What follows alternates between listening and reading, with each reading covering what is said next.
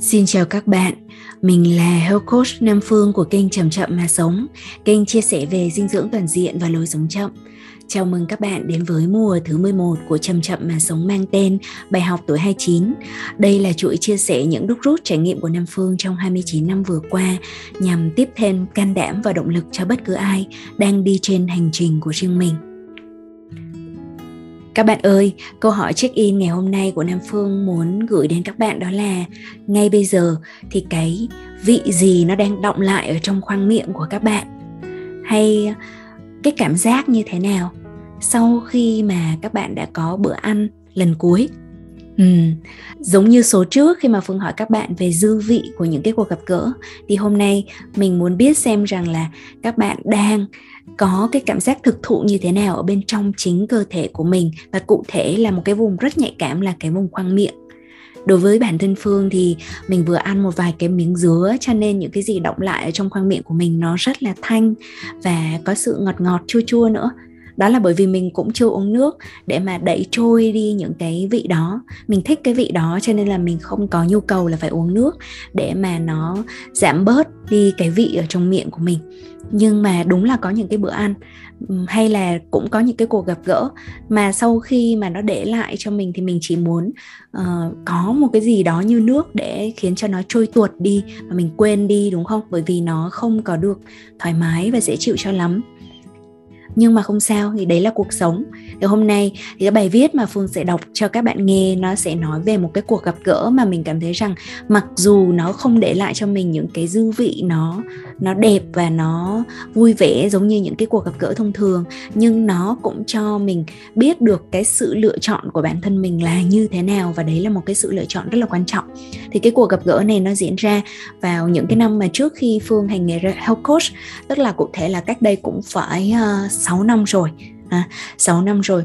Và sau khi mà chia sẻ về đề tài của ngày hôm nay ở trong bài viết thì Phương cũng sẽ có thêm một chút cái chia sẻ cập nhật với bạn. Kể từ cái lúc mà mình viết cái bài viết này thì mình sẽ có những cái suy ngẫm ra sao. Bây giờ thì mời các bạn cùng nghe nhé. Bài viết mang tên là có đạo rồi vực cái thực theo sau.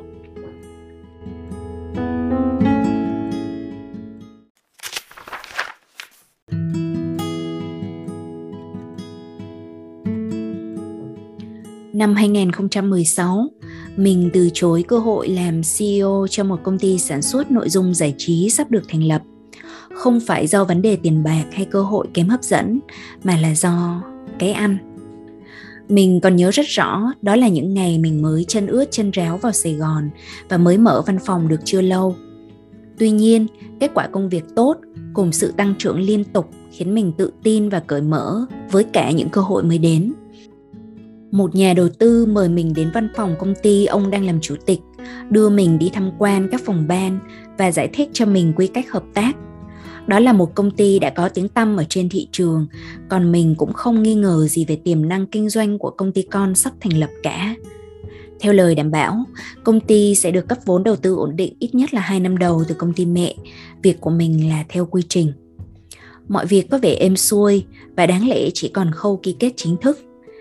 Thế rồi trước khi chia tay, ông mời mình đi ăn trưa tại nhà hàng gần đó. Khi menu được đưa đến, ông nhớn mày thắc mắc khi mình yêu cầu món chay. Mình giải thích rằng thi thoảng mình mới ăn chay thôi, còn lại thì sao cũng được vì hoàn cảnh công việc không cho phép. Vị này nghe thế tỏ ra nhẹ nhõm liền bảo Còn trẻ thì cứ làm mọi thứ đơn giản hết mức đi Để dồn hết vào phát triển năng lực ở trong công việc Nói rồi, ông bắt đầu phàn nàn về một ai đó trong đội ngũ của mình là người ăn chay trường. Ông cằn nhằn. Có khi cả tập thể lại phải tìm được chỗ mà có bán món chay chỉ vì một người đó. Đáng lẽ một người phải vì tất cả. Sao lại để tập thể phiền hà như vậy vì mình? Sau đó, thấy mình vẫn chăm chú lắng nghe, ông tiếp tục phàn nàn về một người khác. Lần này là về người đó có giới tính ở trong nhóm LGBT mình cởi mở nghe cho hết những lý lẽ của ông. Thế nhưng càng nghe, mình càng cảm thấy người này hẹp hòi. Nếu về lâu dài làm việc cùng ông, mình có lẽ cũng sẽ rơi vào một nhóm thiểu số nào đó khiến ông không vừa mắt. Không biết tiềm năng công việc thực sự thế nào, nhưng mình biết chắc chắn mình sẽ không muốn phải làm việc với người gây cảm giác ngột ngạt đến vậy. Thế là mình nhắn tin từ chối ngay sau khi trở về. Sau chuyện đó, mình tự hỏi, nếu như một anh chàng nào đó có thể khiến sếp gai cả mắt chỉ vì người đó ăn chay trường, thì với mình, lúc đó bắt đầu có xu hướng ăn chay sẽ chịu ảnh hưởng như thế nào với lựa chọn của mình sau này. Nhưng trước hết, để mình kể cho bạn nghe câu chuyện dẫn dắt mình đến với việc ăn chay. Nó không liên quan gì đến tôn giáo. Ban đầu, mình tìm hiểu mọi thứ cũng chỉ để tối ưu hiệu quả công việc. Làm thế nào để tối ưu? Trước hết là mình phải khỏe mạnh Bên cạnh việc đến phòng tập yoga từ 5 đến 6 giờ sáng trước khi đến văn phòng, mình còn đăng ký học các môn về dinh dưỡng, sức khỏe, tài chính và cả tạo hình bằng sữa cho các món cà phê là latte art. Và mình tệ kỹ năng này đến mức đã đứng bét lớp. À mà quay lại chuyện đi học cách ăn thôi. Hồi đó, hầu như chỉ có bố mẹ bỉm sữa và người cao tuổi mới đi học và số lượng người dạy đến trên đầu ngón tay. Mình cũng quá bận rộn để theo các lời khuyên sức khỏe một cách hoàn hảo Thế nhưng vì thói quen đọc nhiều, mình ghi nhớ và tổng hợp được kha khá các hướng dẫn tiêu chuẩn. Vì vậy mà mình cứ men một đường tiệm cận với các quy chuẩn đó mà làm. Cơ bản nhất luôn là tăng thực vật, cố gắng ăn toàn phần, nhà làm thay vì ăn thức ăn tinh chế và đóng gói sẵn. Mình bắt đầu mua các bộ dụng cụ làm bếp căn bản, một bộ nồi inox, một nồi áp suất, một chảo, một bếp từ, vài con dao thái và để ở một góc trong căn phòng trọ. Mỗi khi có thể mình sẽ đi siêu thị để khuân vác về một đống rau tươi lẫn chế biến sẵn để về rồi sau đó tự sơ chế. Thú thực là suốt 1 đến 2 năm đầu mình nấu chả ra làm sao và rau có chứng nhận sạch thì hiếm và đắt. Nhưng mình cố gắng nấu ít nhất 1 đến 2 bữa một ngày và chạy vòng dài đến nơi có rau sạch, sẵn sàng trả giá khá cao cho rau hữu cơ hay những thứ rõ ràng về nguồn gốc. Thế rồi, một chuyện lạ lùng xảy ra. Trong một chuyến công tác ở Hàn Quốc, mình đang đi bộ về nhà thì chứng kiến một tòa nhà cao tầng đang bốc cháy ngùn ngụt. Tòa nhà như một ngọn đuốc khổng lồ giữa lòng thành phố. Và rõ ràng là xe cứu hỏa và máy bay trực thăng của thành phố Seoul phải tập trung về đó để dập lửa.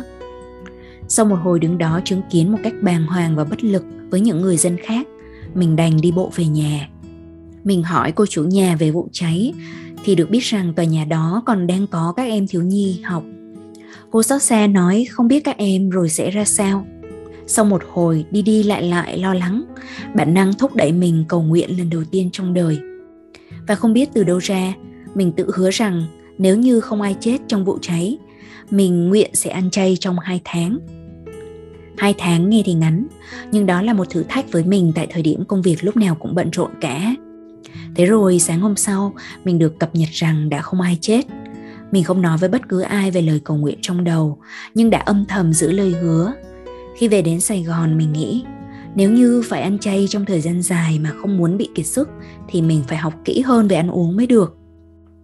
Thế là mình lại nghiên cứu kỹ hơn về dinh dưỡng cho người ăn chay. Dần già, chính mục đích này đã mở ra cho mình các khía cạnh khác của thực phẩm. Không chỉ còn là dinh dưỡng tác động lên sức khỏe con người như thế nào mà còn bao gồm khẩu vị phòng bệnh chữa bệnh tác động lên môi trường ảnh hưởng của tôn giáo truyền thống và thói quen trong gia đình dân tộc cơ địa lối sống vân vân. Hết hai tháng đó và trong guồng quay công việc, mình không còn ăn chay chặt chẽ được nữa, nhưng một số điều mình tìm hiểu được đã chậm chậm thấm vào bên trong mình. Có những điều khi đã biết nó sẽ khiến xu hướng sống của ta không thể đảo ngược. Việc lựa chọn ăn gì có liên đới đến toàn bộ các khía cạnh khác trong cuộc sống của không chỉ mình mà cả thế giới. Đó chính là thời điểm mà mình gặp nhà đầu tư nọ và sự từ chối của mình không phải chỉ đi từ nỗi sợ phải làm việc với người hẹp lượng, mà nó có hiểu biết đằng sau đó. Cần giải thích thêm về bối cảnh rằng lúc đó lượng người quan tâm đến các khía cạnh môi trường đã bắt đầu có dấu hiệu tăng. Ăn chay thì có tác động lên môi trường ít hơn nhiều so với ăn thịt, nên lượng người ăn chay cũng tăng lên ở các quốc gia phương tây. Nhưng ở việt nam, những vấn đề đó có rất ít người quan tâm. Lý do thường được viện vào là Việt Nam có mặt bằng chung thu nhập còn thấp, số đông còn bận lo cơm áo gạo tiền, hơi đâu mà bận tâm đến chuyện môi trường và thế giới. Khi người ta nói có thực mới vực được đạo, cái thực ở đây thường hàm ý đến việc phải đảm bảo tài chính, rồi mới có thể tìm cầu đến các thứ sâu xa hơn về tinh thần hay tác động xã hội và môi trường. Việc ăn chay cũng được coi là liên quan đến đi chùa, ngày rằm hay chuyện của giới tu tập, của người già đi chùa, của giới tập yoga lâu năm thế nhưng như mình đã nói ở bài viết trước trải nghiệm thực của bản thân của mình đủ để mình biết rằng đó chỉ là cái cớ đầy hời hợt và nông cạn thôi nếu không muốn thì dù không có cớ về tài chính ta sẽ có cái cớ khác từ năm 2016 đến năm 2018, mình đã chọn trở thành flexitarian, tức là những người có xu hướng ăn chay trong hầu hết hoàn cảnh nhưng có thể uyển chuyển trong nhiều trường hợp. Ví dụ như nếu đi ăn với hội ăn mặn thì thay vì đòi ăn chay tịnh hoàn toàn thì chúng ta có thể tự lựa cơm gắp rau và gắp rau đó là ra từ một đĩa xào cùng với thịt hay ăn chay mà có chút mắm dính ở trong đó thì cũng không sao Đến năm 2019, khi chứng kiến rừng Amazon bị thiêu trụi để có đất chăn nuôi gia súc, mình chuyển thành người ăn chay trường.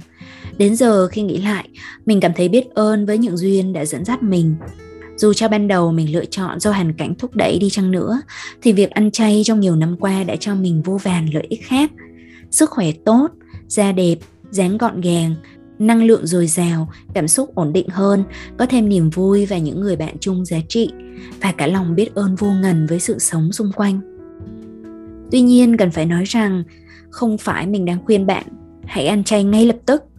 Cũng không phải là bạn cần từ chối tất cả những ai có thành kiến với cách sống của bạn càng không phải là về việc bạn cần phải có đạo muốn theo rồi mới lựa chọn cách ăn uống theo sau đó. Bạn hoàn toàn có thể có những thử nghiệm ăn uống của mình, rồi quan sát kết quả thử nghiệm xem thế nào thì giúp bạn sống hạnh phúc hơn, phát triển tích cực hơn. Bài học mình đúc kết cho chính mình là có đạo rồi vực cái thực theo sau. Đạo ở đây không hẳn là tôn giáo, là niềm tin mù quáng. Đạo với mình là một con đường phát triển. Dù chưa biết cái đích cuối ra sao nhưng đã có những giá trị rõ ràng, không thể bị vi phạm. Như nó đã giúp mình thanh lọc được các mối quan hệ, không phải tiếp xúc với những người hẹp lượng. Đạo của mình là đạo của tình thương và hiểu biết, đi theo hướng nào mà có thể khiến trái đất giảm bớt gánh nặng, muôn loài bớt khổ, dù chỉ một chút thì là đang đi đúng đường. Đi theo hướng nào mà thấy càng ngày mình càng tự thương được chính mình, thấy thân khỏe, tâm an thì là đang đi đúng đường. Ban đầu thấy lắm thử thách đấy nhưng càng đi thì càng thấy có nhiều người cũng đi như mình vậy. Mình không nhất thiết phải đi trong cô đơn. Và cứ thong thả mà đi, sẽ thấy con đường này trải đầy khám phá thú vị. và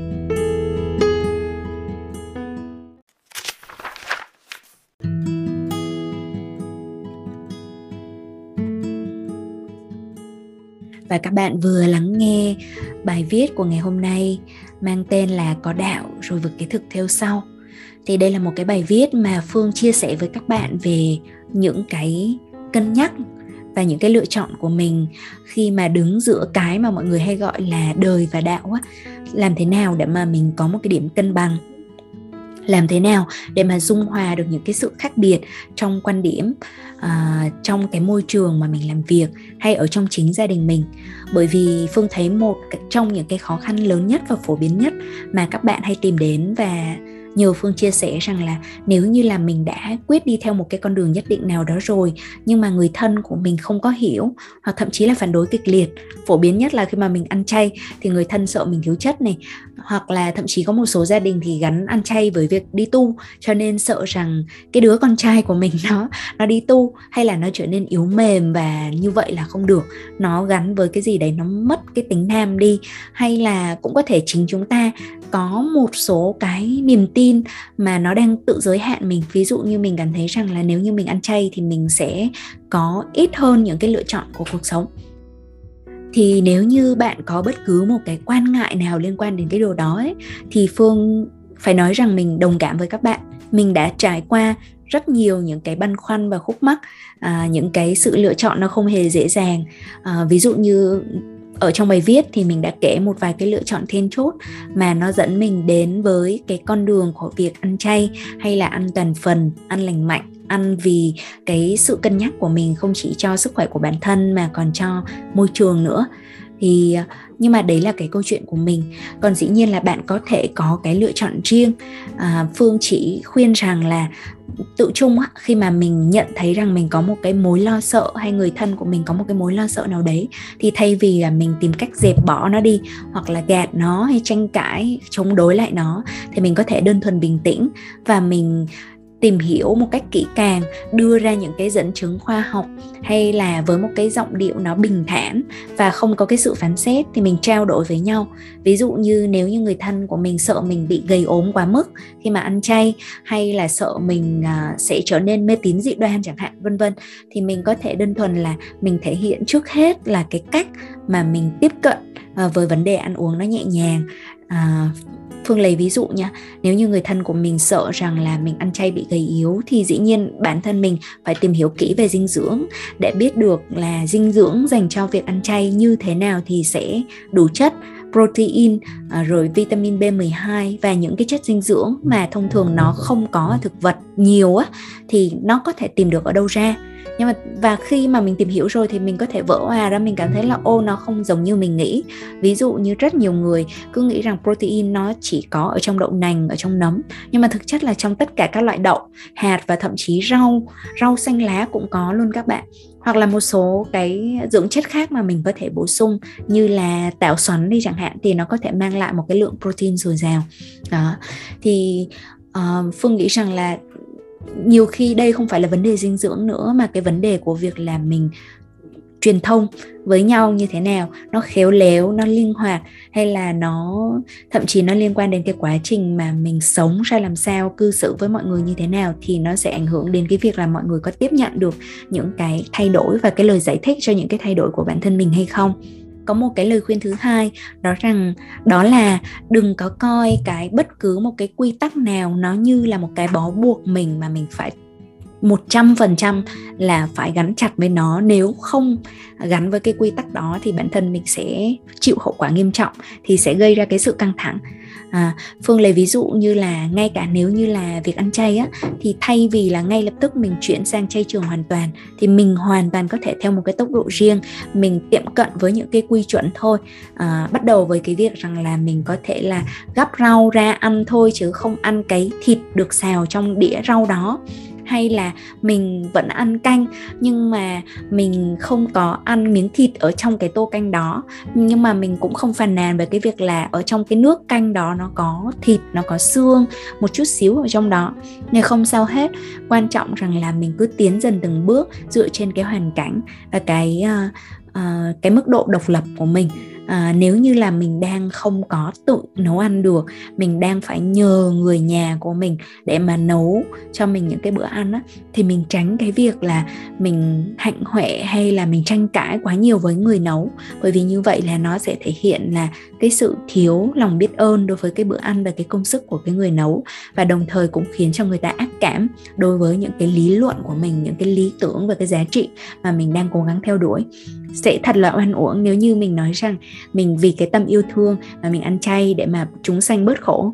Nhưng mà mình lại làm khổ chính những cái người thân mà chuẩn bị bữa ăn cho mình. Thì như vậy là phương cảm thấy là nó không đáng. Thì phương hay gợi ý cho một số bạn là à, thay vì tranh cãi thì mình có thể đơn thuần là mình bỏ cái từ chay đi. Mình bỏ cái từ mặn hay là từ thực dưỡng hay bất cứ một cái từ nào mà đã đang tạo ra một cái cảm giác gì đó không hay cho người khác. Mình chỉ đơn thuần là mình đóng góp một cái món à, nó có thể là cái món đúng chuẩn của bạn chuẩn chay chuẩn thực dưỡng hay chuẩn ít clean bất cứ một chuẩn nào. Nhưng mà mình không nói rằng là ok bây giờ đây là ăn ít clean đấy nhé đây là ăn chay đấy nhé. Mà mình sẽ đơn thuần là đóng góp vào thôi và mời mọi người cùng ăn. Thì khi mà mọi người được chia sẻ cái bữa ăn đó với à, một cái năng lượng tích cực của bản thân mình thì mọi người cũng dễ tiếp nhận hơn.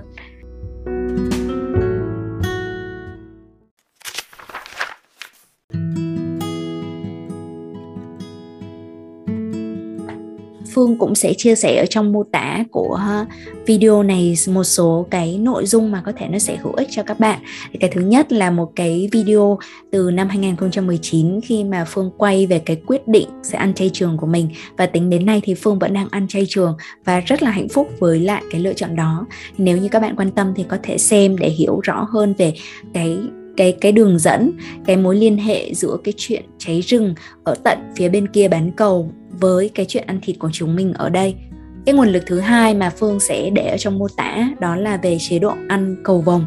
Thì uh, chế độ ăn cầu vồng nó sẽ giúp cho những cái người mới bắt đầu cảm thấy dễ dàng hơn rất nhiều trong cái quá trình ăn lành mạnh không nhất thiết phải là chay, không nhất thiết là chúng ta phải theo một cái chuẩn mực nào đó. Nhưng chế độ ăn cầu vồng nó chỉ đơn thuần cho chúng ta một cái quy tắc căn bản nhất là hãy ăn đa dạng về màu sắc.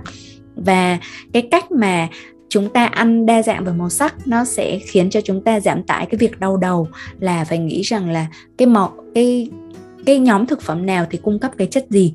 Mà tự chung khi mà các bạn ăn đa dạng màu sắc thì nó cũng sẽ đa dạng về dinh dưỡng luôn.